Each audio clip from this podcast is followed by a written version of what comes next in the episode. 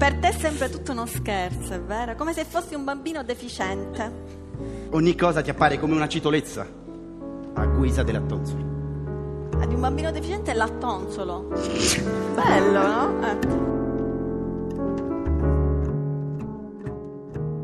Sabrina D'Alessandro è la fondatrice dell'URPS, Ufficio Resurrezione Parole Smarrite, un'operazione fra arte e filologia finalizzata a recuperare a diffondere nella forma più creativa possibile parole rare, parole cadute in disuso.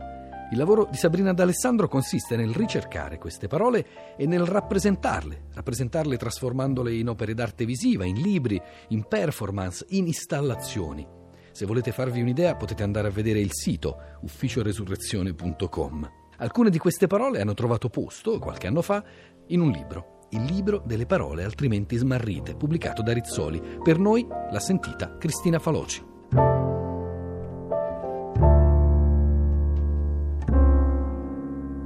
Sabrina D'Alessandro, che cosa l'ha spinta a incentrare la sua ricerca artistica sulle parole smarrite e da quali ambiti della lingua ne ha scovate finora di più? Da sempre ricerco e colleziono parole inconsuete, spesso dunque arcaiche, però che mi colpiscono per la loro sonorità o anche per le idee che contengono cinque anni fa ho iniziato a sistematizzare la mia ricerca e a produrre dei veri e propri ritratti di alcune di queste parole. L'idea di fondo è stata quella di restituirle alla memoria rappresentandole, dunque facendole diventare opere, immagini, cose e anche azioni, in pratica risuscitandole.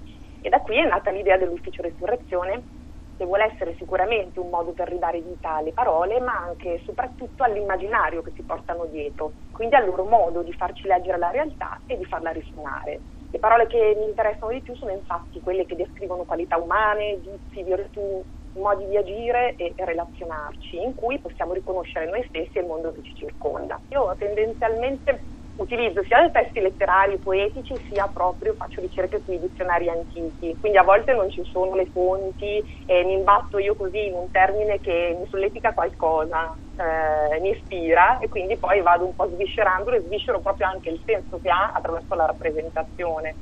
Eh, per cui insomma spesso a livello filologico eh, non è così semplice sapere dove vedere però insomma dipende anche dalle fonti, a volte antichi dizionari anche la data di nascita della parola non la riportano, no? Però, eh, insomma, bene o male sono tutte parole che vanno dal XIII al XX secolo, che compaiono nei dizionari, insomma, dall'Accademia della Crusca del 1600 a quelli più contemporanei, il grande dizionario del Battaglia, per esempio, ne dire tante comunque per la maggior parte si tratta di vocaboli tratti da testi poetici e letterari. D'Alessandro, tra i vari settori assai insoliti e divertenti di questo suo ufficio resurrezione.com ci hanno incuriosito particolarmente il Dipartimento Oggettificazioni e il Dipartimento Rinascita Psicovocale. Potrebbe illustrarceli brevemente? Eh, l'ufficio resurrezione, essendo un ufficio, è strutturato secondo vari dipartimenti, a seconda del modo in cui le parole vengono restituite alla memoria.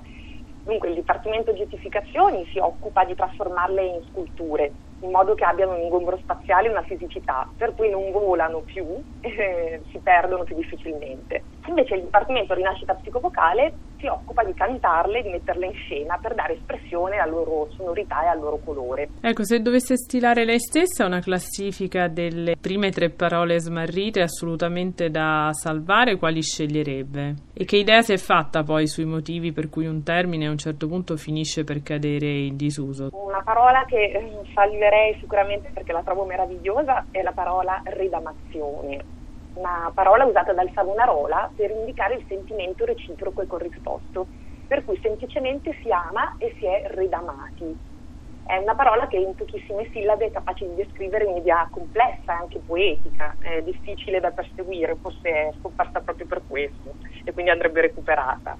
Poi direi l'aggettivo orrevole, ecco, orrevole è una di quelle parole che ha il potere di far risuonare la realtà in un modo diverso e anche oserei dire più sincero e verace. Orrevole significa infatti onorevole. Per una semplice contrazione automaticamente conferisce a, lui, a, colui che è onorevole qualcosa di orrorifico, ecco, un po' come dire che il potere logora chi ce l'ha. E poi diciamo che visto che eh, quella dell'ufficio resurrezione è anche e soprattutto una ricerca di allegria, che vuole porre l'accento sulla creatività della nostra lingua, sceglierei una parola inventiva e visionaria come lo spastapennacchi, ovvero parola utilissima per definire chi si pavoneggia di fronte alle moltitudini per le proprie imprese, facendo mostra dei propri lustrini, dei propri pennacchi, agitandoli a destra e a sinistra, rivelando così una certa inconsistenza. Per quanto riguarda il motivo per cui le parole cadono in disuso, direi che il linguaggio è come un organismo vivo, fuori controllo, per cui in modo del tutto naturale certe parole smettono di essere utilizzate o vengono sostituite da altre spesso legate a un immaginario o a eventi più contemporanei. Poi altro discorso è per le parole che definiscono oggetti non più in uso e quindi quando scompare l'oggetto scompare anche la parola che lo definisce. Di recente lei, Sabrina D'Alessandro, ha organizzato a Milano un'asta delle parole altrimenti smarrite, il cui motto era asta fini salvifici, conservativi e scombussolativi. Come si è svolta e come è andata a finire? Ah, dai, direi bene, l'asta di parole fatta a Milano è il numero zero di un'iniziativa che vorrei portare anche in altre città. E il presupposto è sempre che le parole sono importanti, talmente importanti da poter essere messe all'asta e appese in salotto ne è venuta fuori una sorta di rappresentazione teatrale spontanea in cui gli astanti stessi sono diventati attori protagonisti. Ho preparato 16 piccoli quadri che contenevano 16 parole. Durante l'asta le raccontavo e poi di volta in volta venivano cantate e battute all'asta dal calligrafo e gallerista Jean Blanchard. Il pubblico ha risposto con entusiasmo e ci siamo, devo dire, molto divertiti e una delle parole che ha avuto più successo è stata fra le più scherzose e ruspanti, ovvero lillo lillo, che significa piano piano, lentissimevolmente. Ecco, una parola che un po' riassume lo spirito ludico e spensierato dell'iniziativa della ricerca in generale. Ecco, ne voglio solo per finire citare ancora qualcuna. All'asta c'erano anche parole come cascaticcio, sì. quilio, cittolezza, lieto vagante, sbaglione sbuccia fatiche che mi aveva molto incuriosita. È una persona che evita ehm, le fatiche con una certa circospezione, per cui impiega quasi più fatica a cercare di evitare le fatiche piuttosto che ad adempiere i suoi compiti, quindi lo sbuccia fatiche anche una certa raffinatezza nel fare, nell'operare per non operare, diciamo, quindi interessante per quello.